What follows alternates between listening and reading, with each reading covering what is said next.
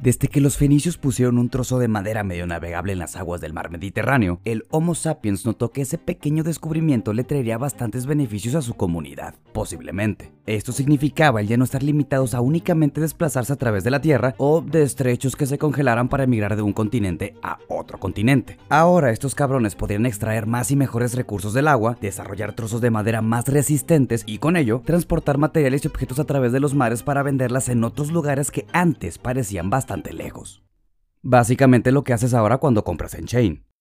Tal vez con distintos fines y motivaciones, pero muchas fueron las civilizaciones que con el paso del tiempo se desarrollarían a través de estos mismos mares. Fenicios, vikingos, cartagineses, medio que los romanos, los chinos, el imperio español, el británico, y aunque alguno que otro cabrón considera que los aztecas navegaron en las mismas direcciones, sobra decir que a ellos no los vamos a tomar en cuenta. A todos estos pueblos se le conocieron como culturas marítimas. Mientras estas culturas se desarrollaban cada una en sus respectivas épocas, los egipcios habían notado que tenían una grandísima oportunidad de convertirse en uno de los puntos más importantes del comercio en aquellos tiempos. Lo único que tenían que hacer era unir el Mar Rojo con el Mediterráneo. Y así fue que 3.000 años más adelante, a mediados del siglo XIX, estos mismos egipcios finalizaron la obra que tanto habrían deseado los antiguos faraones. Mismos faraones que no estaban tan equivocados, pues el canal de Suez se convirtió en uno de los pilares de la base de nuestra economía a nivel global punto que nos une con el tema de hoy.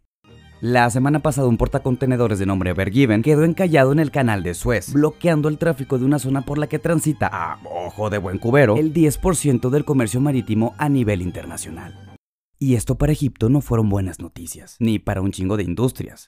420 y tantos buques llenos de cosas que necesitaban llegar de un lugar a otro atorados en medio de un caos vial digno de cualquier día en la vida pública de la CDMX y miles de millones de dólares americanos, obviamente, en juego por simplemente no poder llegar a tiempo. Y como en el capitalismo el tiempo siempre equivale a dinero que alguien más va a perder, nuestro sistema económico actual se vio amenazado como nunca antes por un barco, un chingo de viento y un capitán con poca visibilidad. Noticia que muy seguramente le habría mamado a Carlos Marx si aún se encontrara con vida.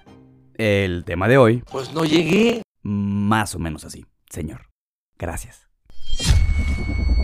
Sean ustedes bienvenidos. Ah, no lo sé, José. Antes de iniciar con el episodio, cabe señalar que el pasado martes 30 de marzo el canal de Suez fue liberado al tránsito marítimo luego de casi una semana de haber sido bloqueado, lo que no evita que las pérdidas sigan siendo millonarias. El Canal de Suez es un canal artificial navegable situado en Egipto que une el Mar Rojo con el Mar Mediterráneo. Una vez finalizado, se convirtió en una de las fronteras que divide Asia de África, aunque su importancia estratégica real es que permite acortar la ruta del comercio marítimo entre Europa y la parte sur de Asia, por lo que rodear al continente africano deja de ser necesario. Noticia culera si dependías del comercio y vivías en África. Su construcción fue una de las obras de ingeniería más importantes de la época, contando, por supuesto, con un chingo de mano de obra realizada por campesinos llevados a la fuerza para trabajar en esta chingadera. Todo por no perder las milenarias tradiciones egipcias, según nuestro libro de historia.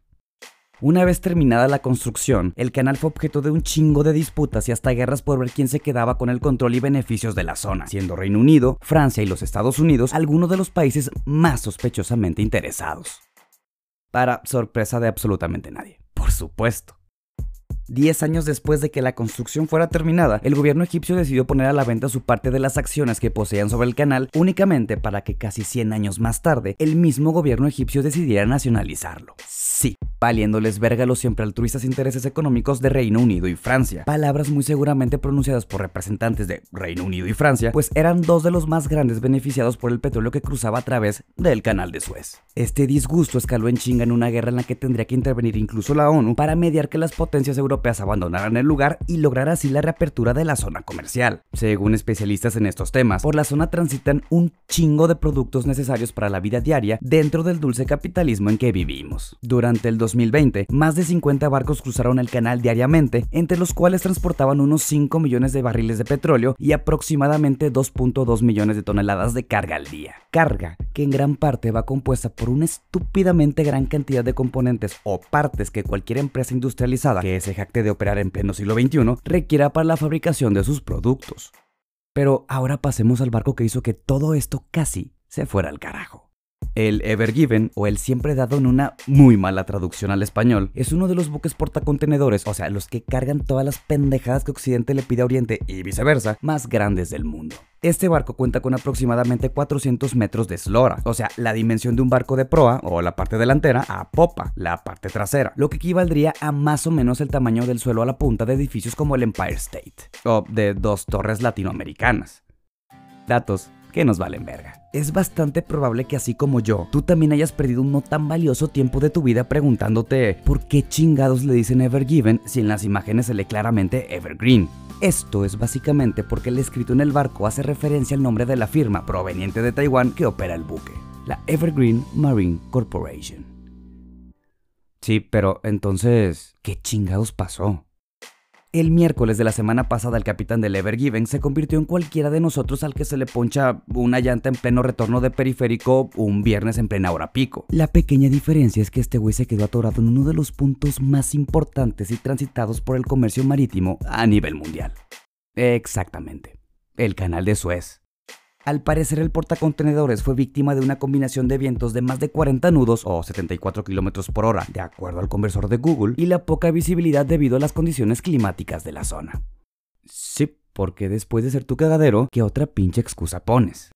Como ya platicamos al inicio de este episodio, por la zona transita un 10% del comercio a través de los mares a nivel mundial, por lo que las consecuencias que todo este desmadre podría traer fue lo que hizo machín viral este acontecimiento. Consecuencias que irían desde la posibilidad de precios más altos para las gasolinas en Europa o una muy probable escalada en costos de producción para ciertos sectores cuyos componentes o materias primas para elaborar sus productos dependían en gran parte del libre tránsito de esta zona. Ante esta situación, muchas empresas decidieron no quedarse con los brazos cruzados y trazaron distintos planes. Algunos decidieron realizar envíos por vía aérea y otros tantos desviaron sus buques con miras a rodear el continente africano. Sin embargo, el pasado martes 30 de marzo las autoridades egipcias comunicaron que lograron mover exitosamente las 220.000 toneladas del Ever Given, lo que permitiría restablecer la afluencia natural del canal en los próximos días.